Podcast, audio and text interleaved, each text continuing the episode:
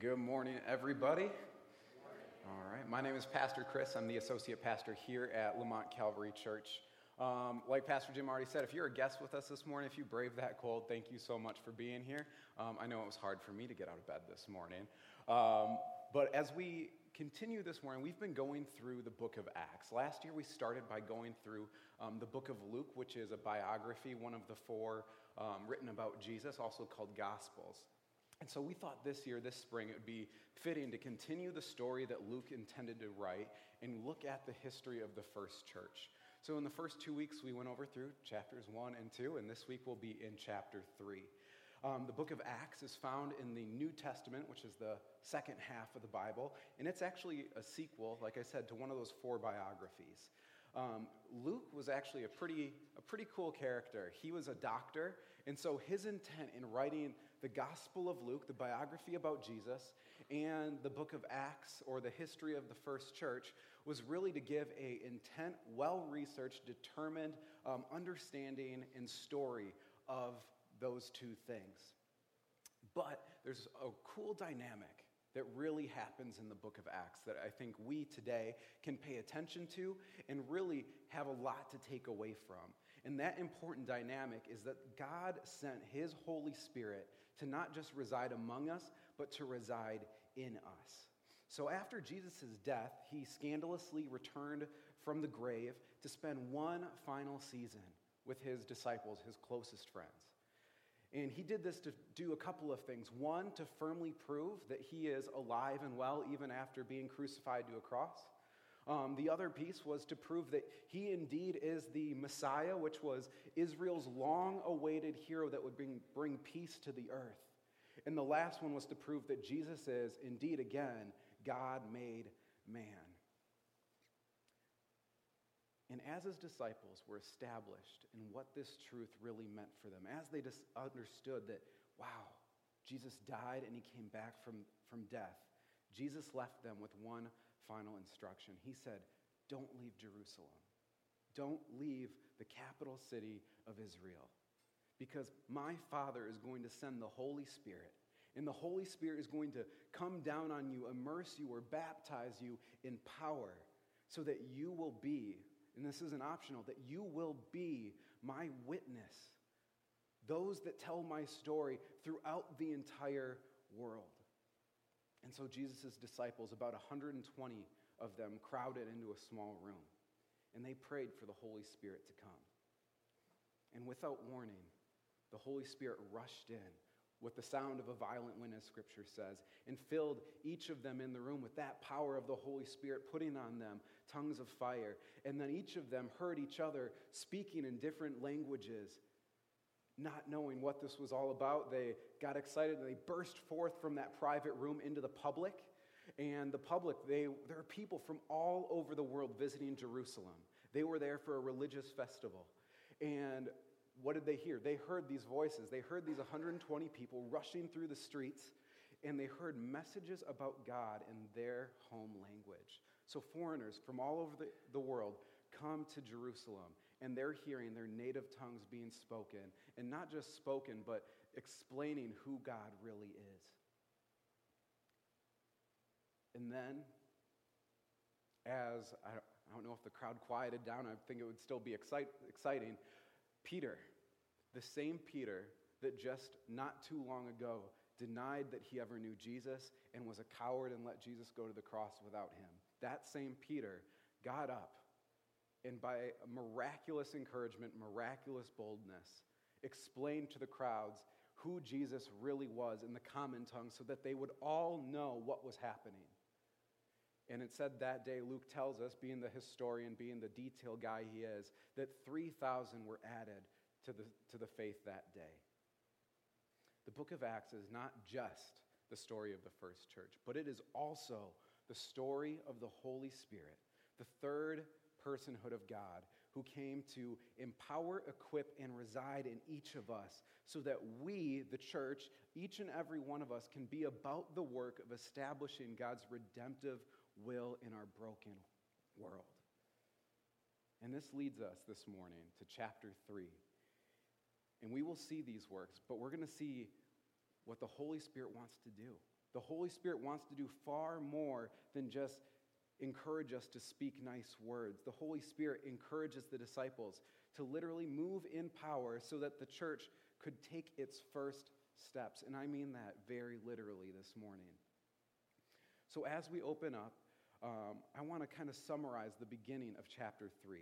So, chapter 3 opens up with Peter and John, two guys, two followers of Jesus, going up to the temple to pray.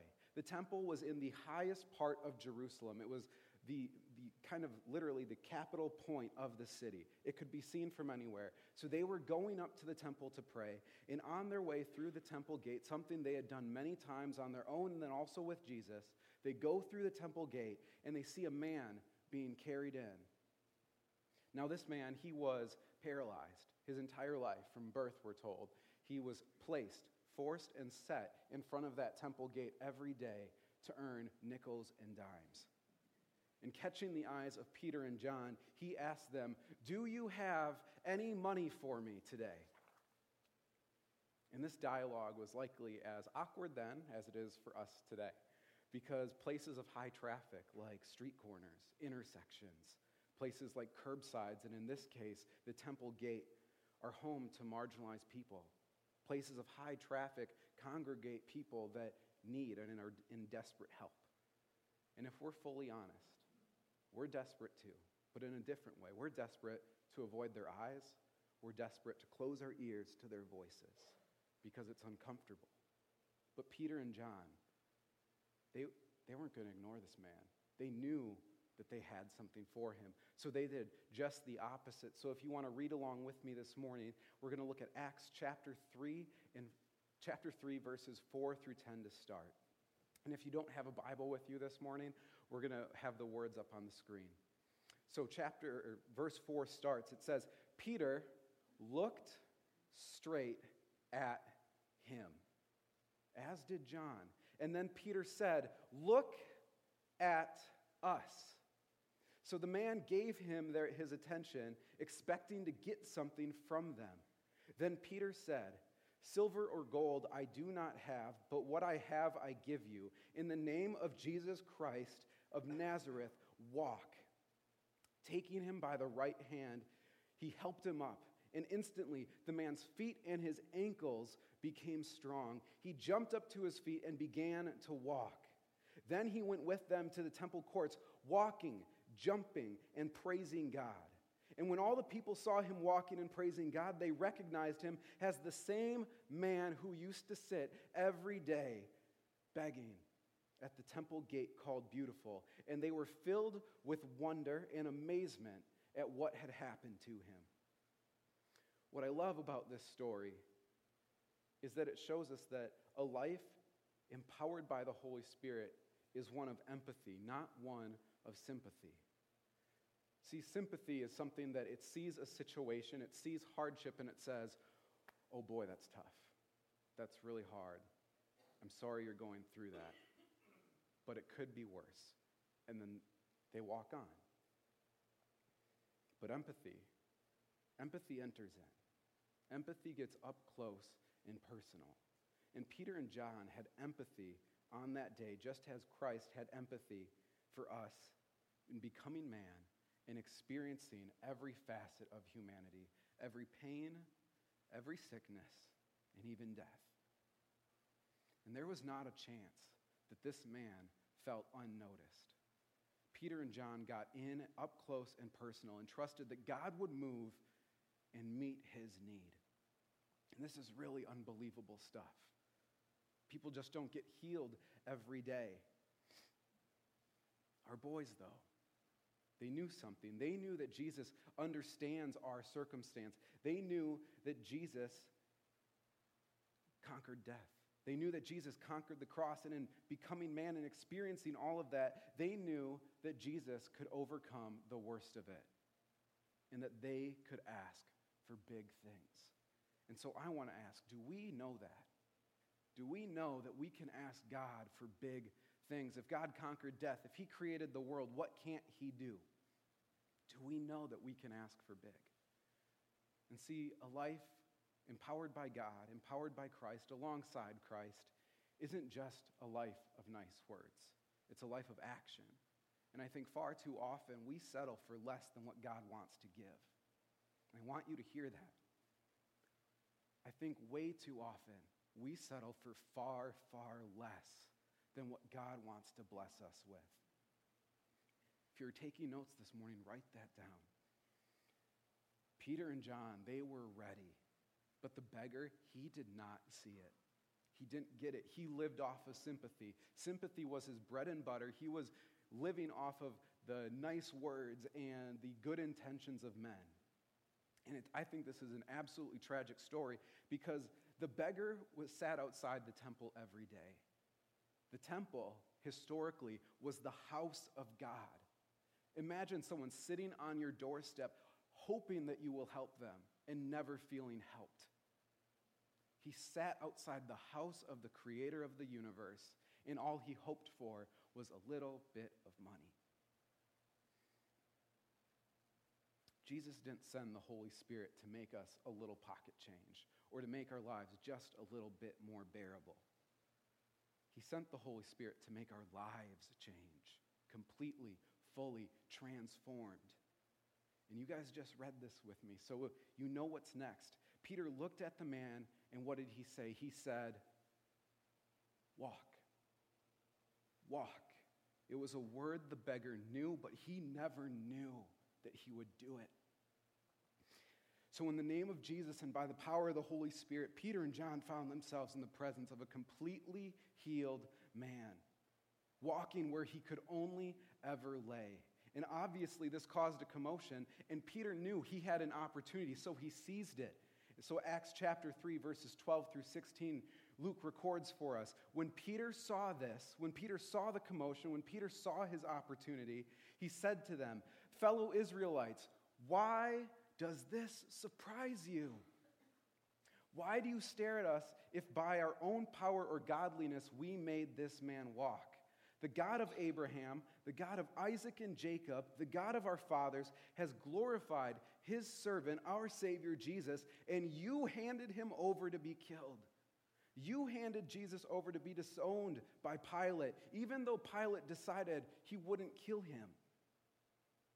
You disowned the holy and righteous one and asked that instead a murderer would be released to you. You killed the author of life.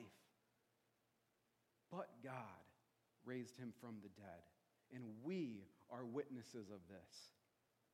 And today, by faith in the name of Jesus, the man who you see and know was made strong.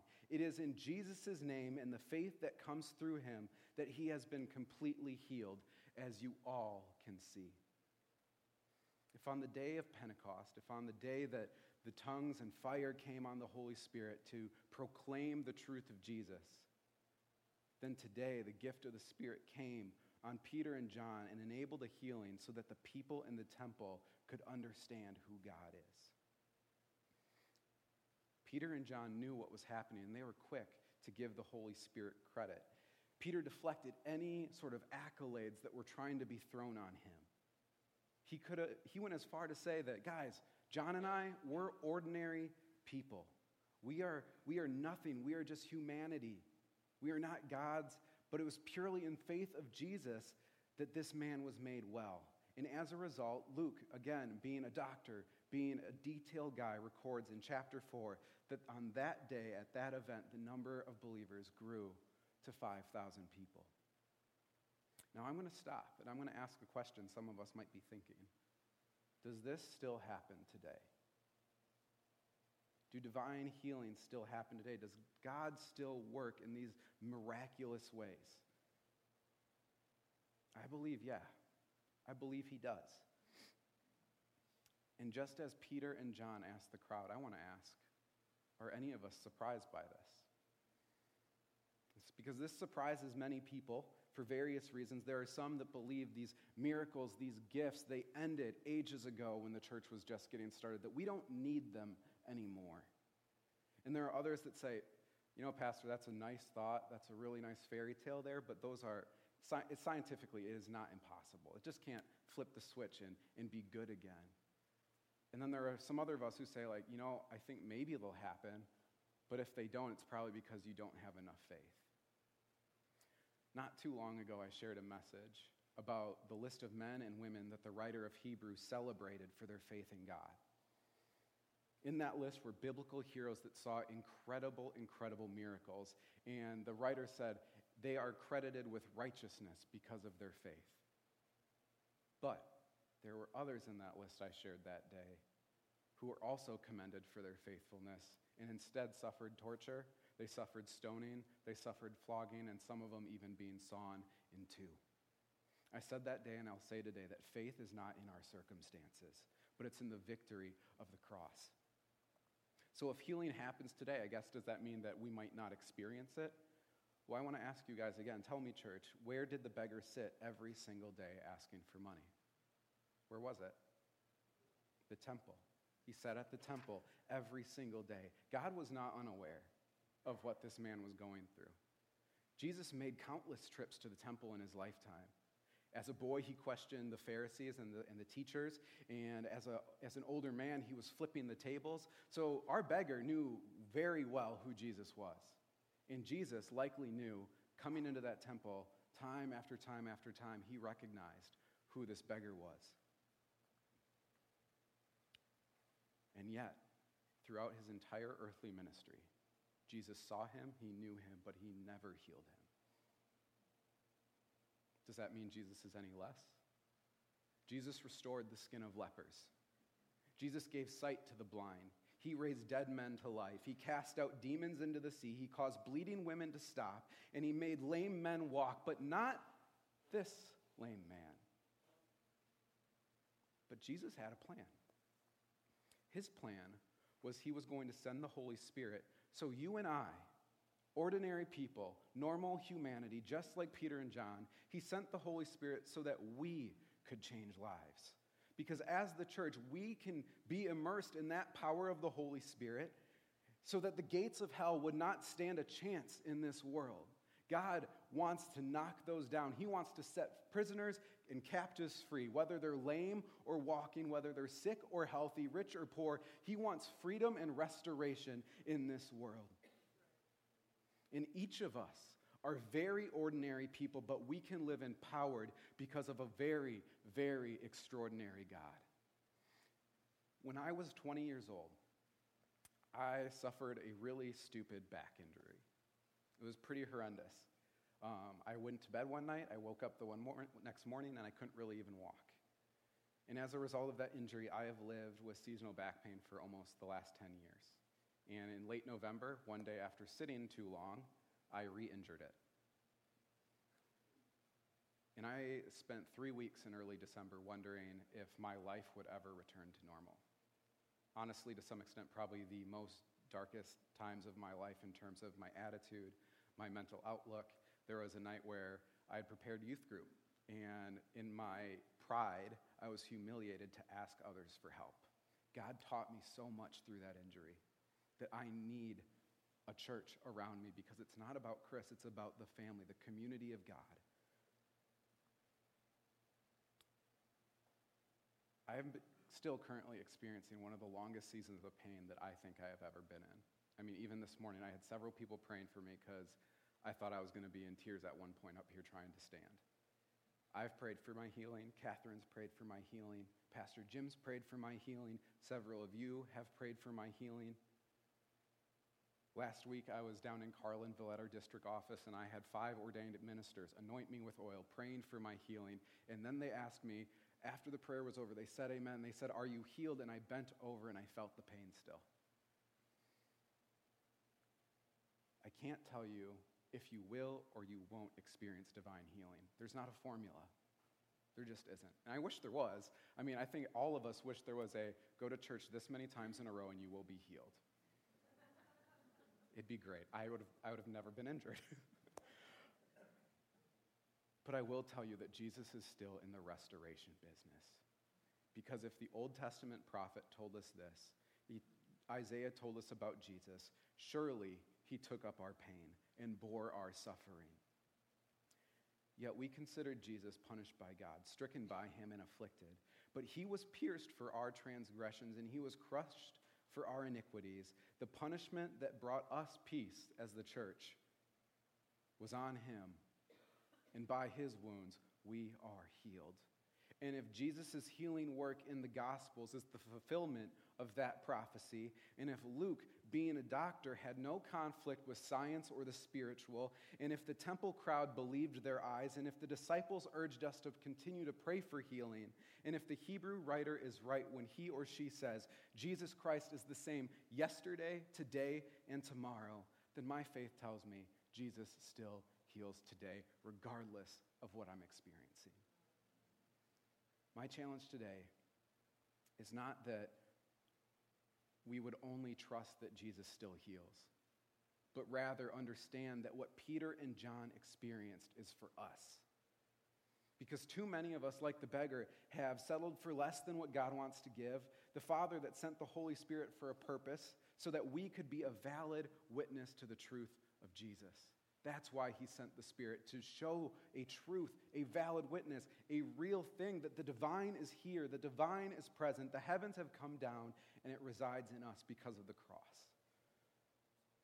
The Holy Spirit didn't come to make our lives bearable, He came to bring restoration to us and then from us to God in the rest of the world. And the works of the Holy Spirit will allow, like they offered Peter, miraculous moments for each of us to share the generous heart of God with the world. And when I began this morning, I said that Luke recorded far more than we have previously read in, in the book of Acts. And we will continue to read far more than what we just read today and heard. But it's not just for a book, it is for our lives. And this is true in the text and out of it. In a few minutes, our prayer team will be available. And I want us to seek that same healing that Peter and John brought to the beggar. And you guarantee I will be down there with you this morning. If you are ill, if you know someone who is ill, if you know someone who's suffering, we're going to practice what James encouraged us to do when he said in another book in the New Testament, the second half of the Bible, he said, Call the elders of the church to pray over the sick and anoint them with oil in the name of the Lord and the prayer offered in faith will make the sick person well. Because if Jesus can conquer death, then he can conquer your cold, then he can conquer your flu, then he can conquer your cancer, he can conquer your bad back, he can conquer it all. But for the rest of us, for the rest of us that are here, if you're not sick, if you're not injured or whatever, as we continue to journey through the book of Acts, I want to encourage you to let your heart consider what a life immersed with the Holy Spirit looks like. Consider a life empowered by that third person of God who exists to spotlight Jesus, wants to reside in your life, and was sent to equip us for the purpose we were made to to spotlight Jesus, to glorify God, to bring restoration to the world around us, to do the miraculous whether that's encouragement through boldness of speaking or real crazy wild healing. They both happen. They are both for us, and they both show the world who God is. So at this time, I'm going to pray. Pastor Jim will come up in a few minutes. We've got a special way to end service today. But then at the end of service, very end, our prayer team will be up here to pray with each and every one of us if we want to pursue a healing touch today. Father, we thank you for this morning.